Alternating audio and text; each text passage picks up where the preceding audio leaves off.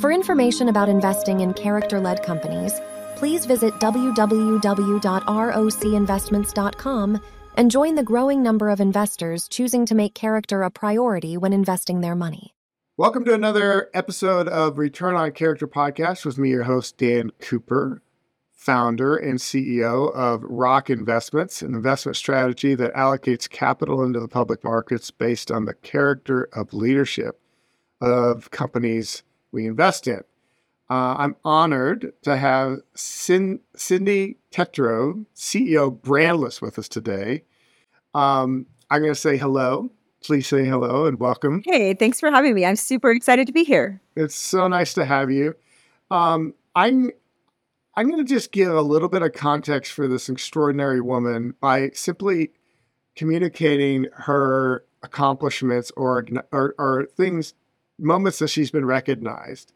And then we're going to go backwards and say, how in the world did this woman get to this, to get all these recognitions? Um, she's been recognized as CEO of the year, woman of the year, contributor of the year, top 10 coolest entrepreneurs, envious of that title, received Stevie Award for entrepreneurs of the year, innovator of the year, and been recognized as the most successful businesswoman to watch. Wow. Cindy, how how did that happen? First of all, let's give context for where you sit today. You are the sure. CEO of Brandless. Tell mm-hmm. us about Brandless and um, and what it's doing in the world. Yeah, so at Brandless, it's a, it's actually just this really great platform. So it's a, this multi-channel platform. We have consumer products that are better for you, and we've really built this platform that our brands and products that are all better for you that help people and families and the planet live healthier. And so we really view ourselves as partnering with great creators and curating things that really make a difference for people and help them live healthier. And we've done that through some really great strategies of both acquiring companies and mm-hmm. then just growing those companies and continuing to accelerate that strong differentiation they are in the better for you space. So it kind of blends a little bit what you're talking about being purpose driven and also being able to build an engine that just makes a difference for people and consumers and customers. How do you get in how do you get a brandless out there in the world? I mean, there's so many different places to buy things.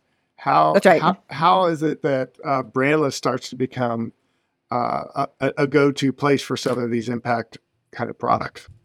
So we really think, just from a consumer perspective, that the, the world today is you must meet customers and consumers where they're at.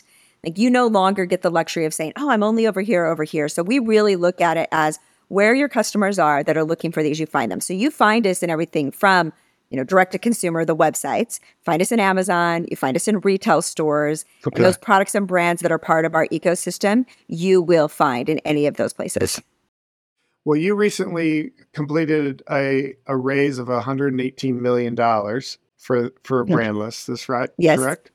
Um, now, that's that sounds kind of nice in general, but the most more significant fact is is that uh, and, and I learned this from listening to some of the the other podcasts is that and I had no idea that this is the case is that women struggle to raise capital. It's harder for a woman to raise yep. money than a man. Tell, tell me why, and um, tell me a little bit about your experience in raising that money for Brandless and ultimately taking it to market and using it today now to grow your business. You know, you think about raising capital. People, you know, I live in an ecosystem in Silicon Slopes where capital is getting raised all the time. And so we all know the numbers that say, okay, capital is harder for women to, to raise.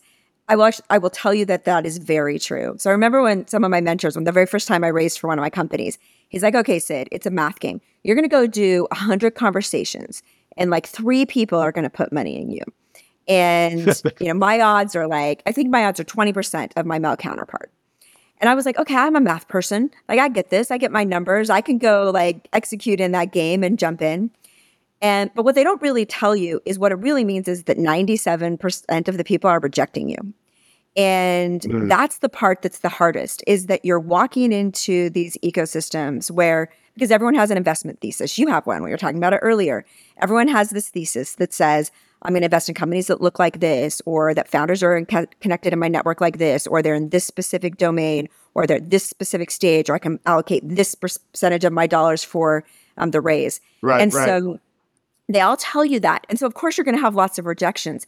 But the fact that my ability to raise capital is just already impeded makes the job really hard.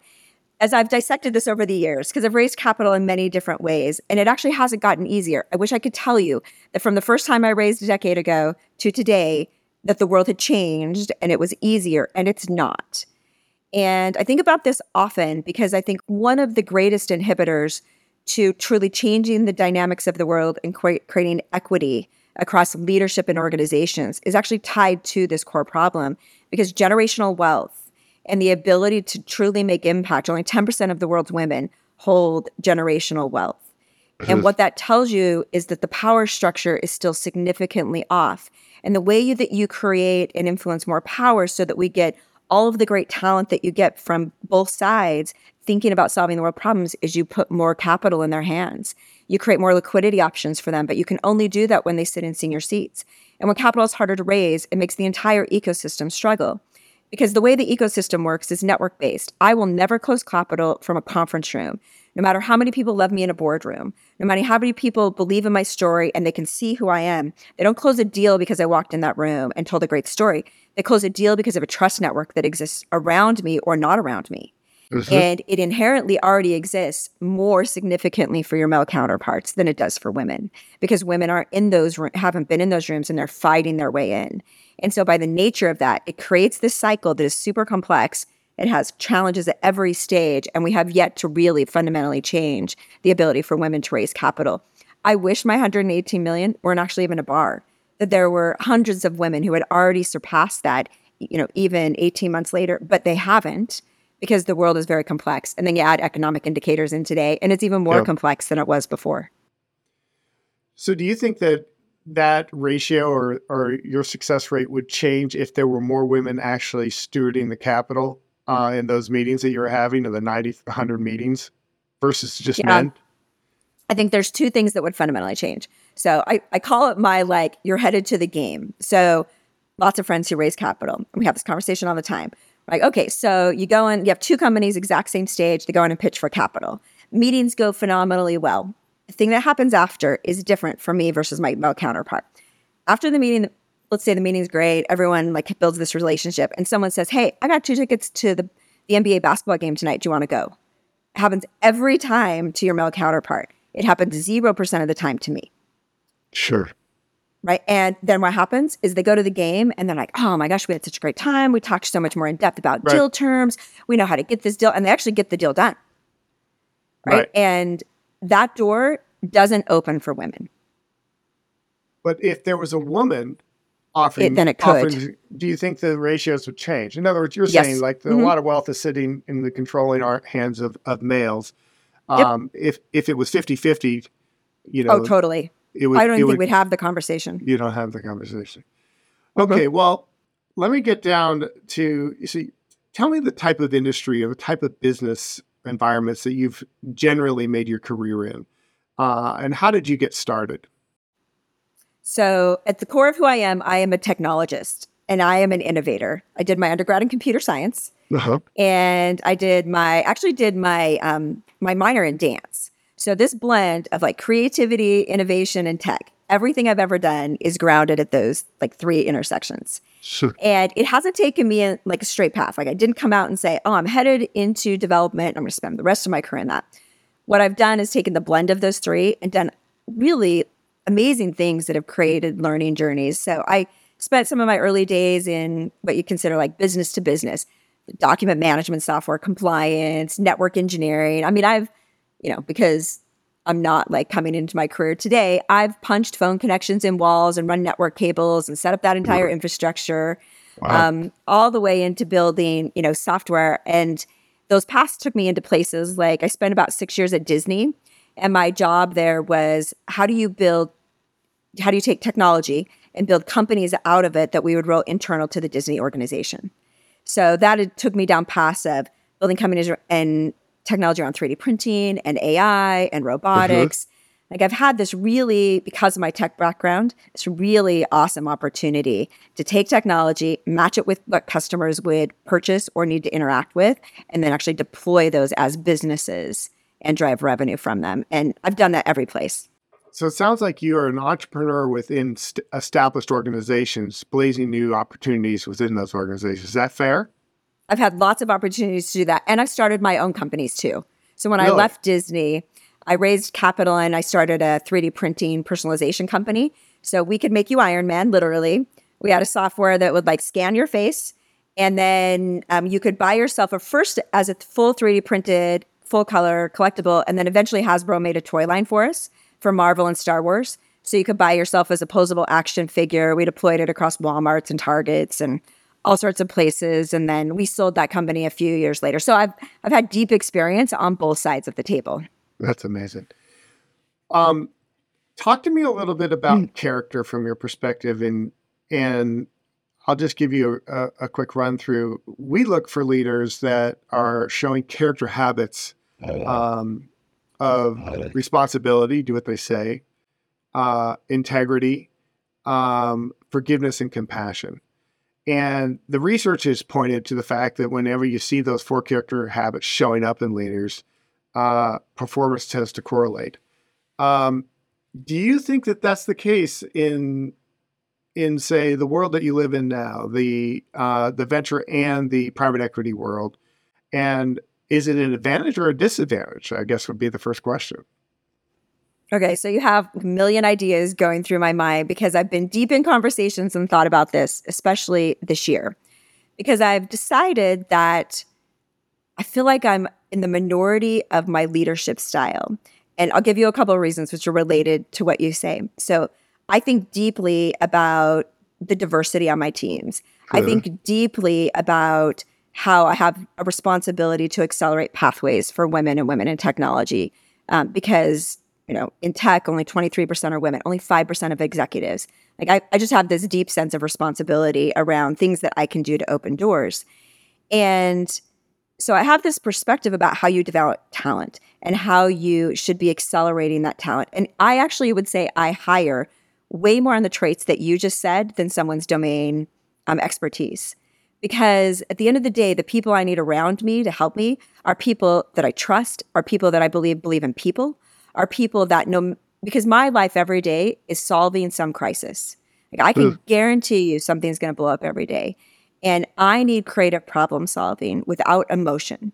I need the ability to be able to assess what those are and like understand the system and parts and rapidly adapt to that without blowing up the people along the way. And so I have, and what's interesting in the companies that I built is I would tell you that as I initially start those companies and even build out to the first hundred, 70 to 80% of the people who start, who want to come work for the company are people who I have crossed paths with over my career.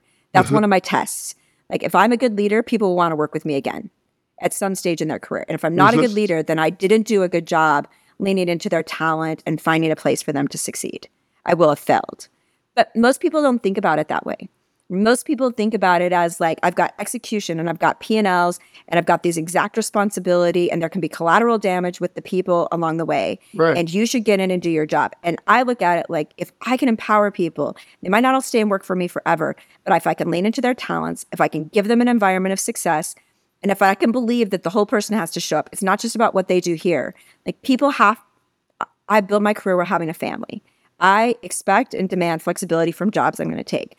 I expect and demand that from the ecosystem that I'm going to build. Because when I do that, people actually give me more in return in building those companies. But you know what? As the world has changed and economic indicators have changed, we've seen everyone from the pandemic who let people embrace flexibility spring all the way back to requiring butts and seats and saying your accountability and your value is based on what I see. And I just fun- fundamentally don't believe that. I believe you build teams with great people and you swap out people who aren't fits as rapidly as you can. Because if you cannot work together as a team and different teams need different players, then you're never going to get to the success that you need. But I've reflected often that I feel very much in the minority of my leadership style. So I have yet to decide if I feel like it's completely rewarded. Whether or not it's an, in fact, an edge in your business. That's right. Or, or um, like I know it doesn't hurt my business because my team is amazing and our execution right. is amazing. But what I cannot yet determine is um, the impact that it has from the external stakeholders that determine um, how fast they invest and accelerate you. Right, right. Well, it's a fascinating discussion because, um, you know, whenever you don't have uh, an orientation around creating an enduring organization that lives beyond you, and you're orienting really much more for the exit uh, or uh, for a specific transaction, uh, I think humans are more naturally a- able to justify being mean, if you will. You know, like just saying, yeah. "Hey, look, we got to get this done." I mean, and don't worry about it. You'll get paid, and I know it's painful, uh, but I'm going to ruin your life for the next three years. And and uh, but this, you sounds like you're going a different path, which is really exciting. Yeah, I I actually don't know how to build any other way, to be honest. And I, yeah. I can never bring myself to do the other thing. So I never will um, because I don't just fundamentally don't believe that's how you lean into people. Because at the end of the day, everyone's on this journey and you need talented people to help you build. You need them fully committed to you, your organization and your infrastructure. But you like, but everyone also has lives. And part of our job of building companies and economic value is also to just allow people to do good things for the world. And if you can't do both, are you really building something that people should work for and live into? I don't know. Cindy, how did you develop into this type of leader? I mean, I know it's not fun to introspect, you know, all the time, but how did you have examples, mentors? Uh, did you have a bad boss that you said, "Man, I'm never, gonna, I'm never going to lead that way," or did you have a good boss that said, "Man, I hope I can be like that for other people in the future"?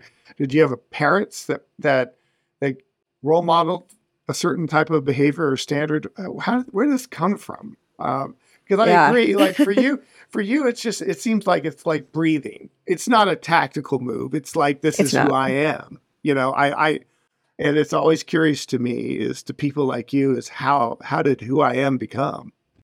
Yeah, I mean, you know, it's a lifetime journey, right? Of this this constant evolution.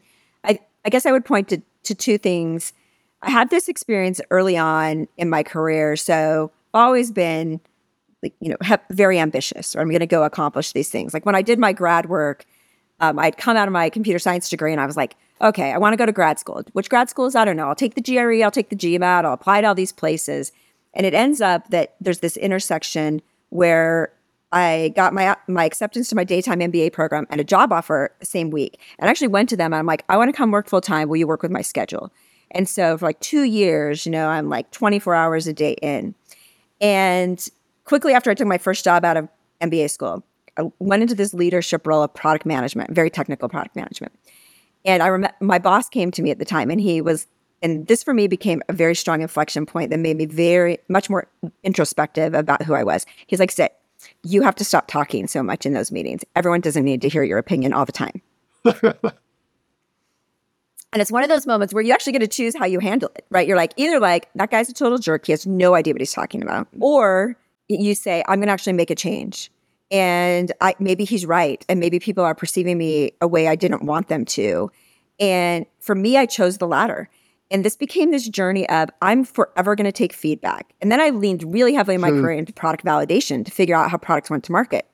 And I went on a thousand interviews across the country to figure out if we were building this right product. This very specific methodology that, that ultimately became part of a book called Nail It and Scale It I forget the, the phraseology you used was forever uh, receive, looking for feedback. Uh, feedback. I love that. I mean, like, did you pursue it in your life? Like, did you constantly because it was a part of something that you kind of made as part of your your interaction with people? Yeah. So so quickly after you know, I have my boss tell me this. I ended up in this career path where I was doing this product validation. The number one thing in product validation is that you're telling people what something is, what it's not. You're asking them to t- do procurement and justification. And every meeting, when you would walk out, you would start to say things on feedback like, how well did we do? Did we communicate what we were supposed to? What would we adjust? And this very quickly became in my DNA. I still do it today. My chief legal officer, who used to work for a completely different leader than me um, years ago, like I'll walk out of a meeting and I'll be like, should I have done something different? How do you guys think that went? Should we, should like, do you think it was perceived well? I don't really think I answered that question very well. What other ways should we do that? How do we think about adjusting that? And he's like, he was taken back all the first times I did that. He's like, what are you doing? I'm like, well, how do I know? Right? Like other people see other things. I think I'm pretty good at reading the room, but I didn't like how I did that. And for me, that has become so core to who I am. Of I don't know any other way to become better if people aren't willing to tell me the things I don't know, I don't know, or where if I could have done something, I could have gotten a better outcome. And there have been times where I haven't done things. I'm like, I totally messed up the trajectory of what could have been because I didn't do what I should have. And someone should have stopped me, or I should have leaned in more to what I intuitively knew in that moment. So I it's just been something and I think that has what makes me more introspective as a leader because I know I'm not perfect. I know I'm going to mess up a bunch of times. I know that I'm going to be in situations where I could have done better and sometimes I get short on time so I do a bad job or sometimes I didn't think about it right so I do a bad job. But if I can be if I can not repeat that same problem and just repeat a new problem, then I'll continually be on a path. And if I can expect that of the people around me, I believe they too become better. Yeah. What was the what was the most character defining moment in your career? Um, I think there have been. I was was kind of thinking through this. Like, what are those big moments? That feedback was a big moment for me. That like having someone be so blunt um, and showing that you should do that as a leader. There was another moment. So after I decided to leave Disney and I was doing my own 3D printing company, and let's see, I've had, you know, there have been places where building careers super hard. I've been people, there have been people I'll never work for again along the way, boards I'll never sign up to work for again. Right. But when I started my own company and I was raising capital, I was doing the second round of raising capital, and it could not have been more brutal in the second round. I had had to push one of my partners out of the, the business about six months before. And I had term sheets on the table. I was in that game of like, I can't even answer my email until I get to work because someone will have rejected me in my fundraise at that moment. And it becomes been there. it's Yeah. it's really hard to not make it a personal reflection. Right. You're like, oh, I don't know, maybe I am not good enough to like sit in that role. And so I was in this space of like, I can't open my email till I get to the office because it's too it's too it's too much. I have term sheets on the deal. I'm still dealing with people who have equity ownership in the business who want to like blow those things up. Um, and it actually one of my deals, the deal I really needed, got blown up because of those dynamics with like three days to close on the transaction. And I had signed one of my national retail agreements about two weeks before that. And so all of this came to the exact same moment in time.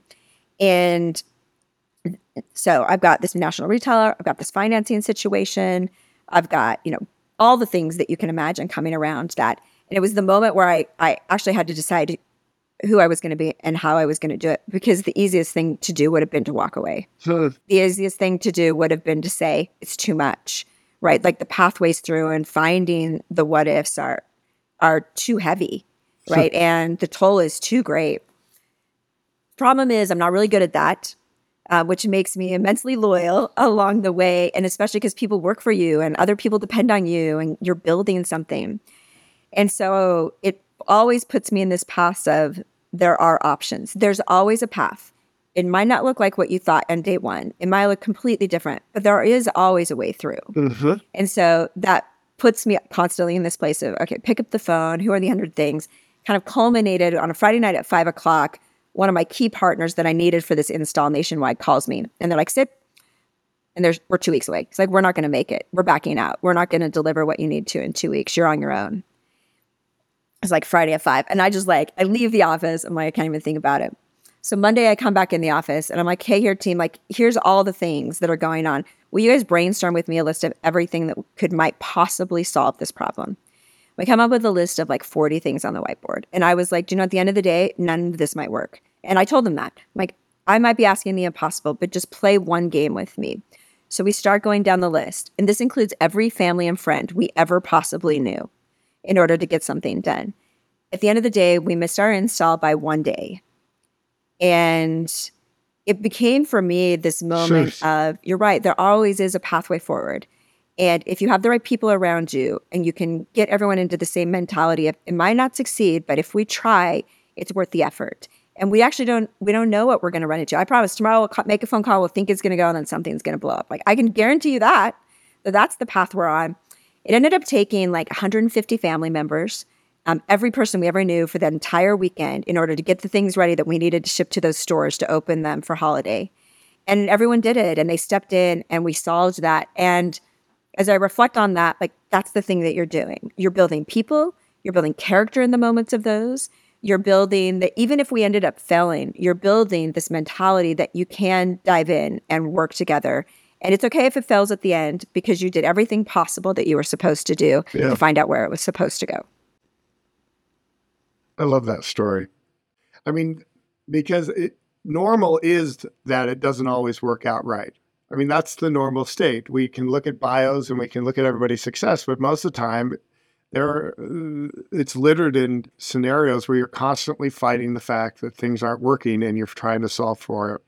And to me, that makes you makes makes you far far more relatable. And and I appreciate you sharing that story. I love it. Tell me what you would say to a younger Sydney, Cindy, Sid, I'll call you, uh, uh, today, um, a woman uh, in the tech industry, uh, pursuing a career and a life. What advice would you have? Um, you know, the that's it's a, that's a good question because I it's um I think I would say it's okay to take more risk earlier. So I came out of college in that era where most people didn't think about like entrepreneurship early on. Like corporate jobs were the thing that you do, Right. right? And that you lean into those. And it wasn't until I was in my first corporate job and then everyone was actually leaving to go like do more high risk things. Because I think the high risk things are actually early easier earlier in your life than they are later in your life. Right. And I think that when you're coming out of school, that every idea that you have that you think can make a difference, you should actually do. Because there'll never be a better time in your life. Eventually, you're going to have kids and family and a mortgage and all of these other things that align incentives, just like leaders, right? We we get it in, incented by the things that we have to prioritize. When you're younger in life, the like the world is open to you, and you should Mhm. go after every one of those, and you shouldn't be afraid to fail earlier in your career and take those risks. I love that. Thank you very much for that. That's so good. Listen, uh, it's been an absolute honor to have you on the show. I appreciate your wisdom and your willingness to share uh, your heart and, and and your experiences. Tell us how we can learn more about Brandless uh, and how people can uh, begin utilizing Brandless in their everyday life, uh, just so that we're aware. Yeah. So obviously there's brandless.com. Um, and we also just part of our products and brands are some really cool products, which like everyone should know about. So we we focus in your body, on your body, around your home, all about living Uh-huh. healthier. Like one of my favorite products is we have um, a product called Planta. It's like the world's leading plant-based protein. Um, it flies off the shelf. Banana um, syrup or banana maple French toast, top selling flavor Sure. and it's like everyone's favorite flavor. So what I love about it is like you're giving healthier products. So we sell things like that. It's under um, the a name. We also have just really cool products that like help people. Words I like, diatomaceous. So we have this thing called the diatomaceous bath mat. It's made out of earth source material, uh, but it immediately like soaks up water and it doesn't hold bacteria. So I just love products like that that have this innovation that are heavily differentiated. All of them you can get to from brandless.com, but they just for me represent how do you live healthier? How do you make better choices for your family? And that's really what we do. I love it. Well, thank you for being with us, uh, and good luck in all your future acquisitions and Same. success of Brand, uh, Brandless. Thank you. Thanks for having me. For information about investing in character led companies, please visit www.rocinvestments.com and join the growing number of investors choosing to make character a priority when investing their money.